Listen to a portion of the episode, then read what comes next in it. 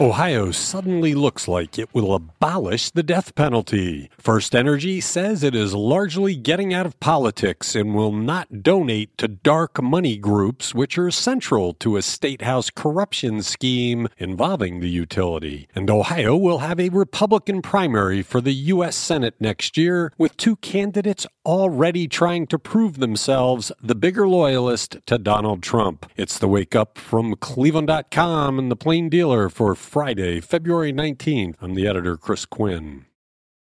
Ohio lawmakers from both political parties have lined up behind a new attempt to end the Ohio death penalty with confidence that they have the votes to get the legislation passed. Ohio House and Senate bills will be introduced in the near future that would replace all capital sentences with a sentence of life in prison without parole. State Senator Nickie Antonio, a Lakewood Democrat who's been a leading anti death penalty advocate in the legislature, was one of those making the announcement. For any bill to pass the legislature, Ohio Senate President Matt Huffman and Ohio House Speaker Bob Cupp would have to get behind it. Huffman, a Republican, told reporters Wednesday that he's been a death penalty supporter his entire legislative career. However, he said he gave the go ahead to hold legislative hearings on an anti death penalty bill because he thinks it's an important discussion.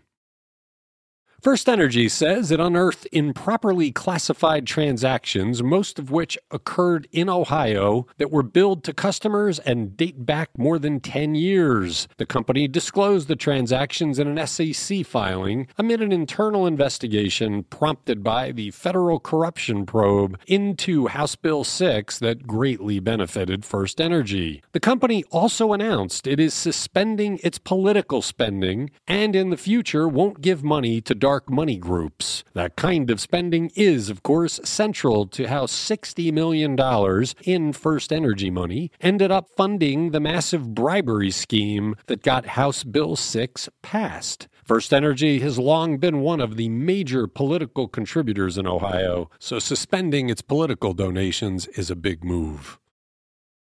It's official. Ohio will have a Republican primary for the U.S. Senate race next year. Former state Republican Chair Jane Timken announced Thursday she is running, setting off an immediate battle with former state treasurer Josh Mandel over who can claim to be more of a Donald Trump loyalist. Mandel, who announced he is running last week, immediately attacked Timken yesterday as not being loyal enough to Trump. Timken set up an online presence declaring her Trump credentials. No Democrat has announced a candidacy, but former Ohio Health Director Dr. Amy Acton and Congressman Tim Ryan have both said they might enter the race.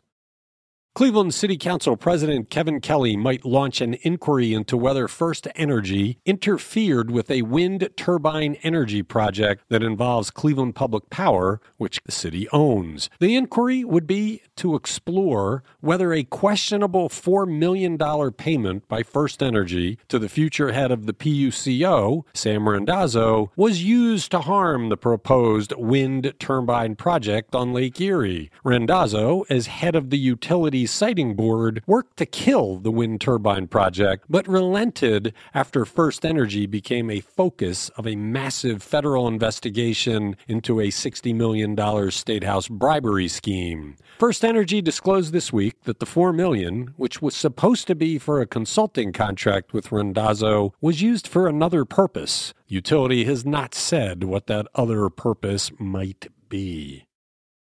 Ohio's unemployment benefits system was again inundated with fraudulent claims last week as scammers continued to use residents' stolen personal information to apply for lucrative benefits. Of the 147,000 new claims for traditional employment benefits filed between February 6th and the 13th, more than 33,000 have so far been flagged for potential fraud, and more could be identified as bogus. Ohio has paid out millions of dollars in what have turned out to be false claims and continues to be attacked by scammers, but the state has no tool available for people to determine if claims have been made in their names.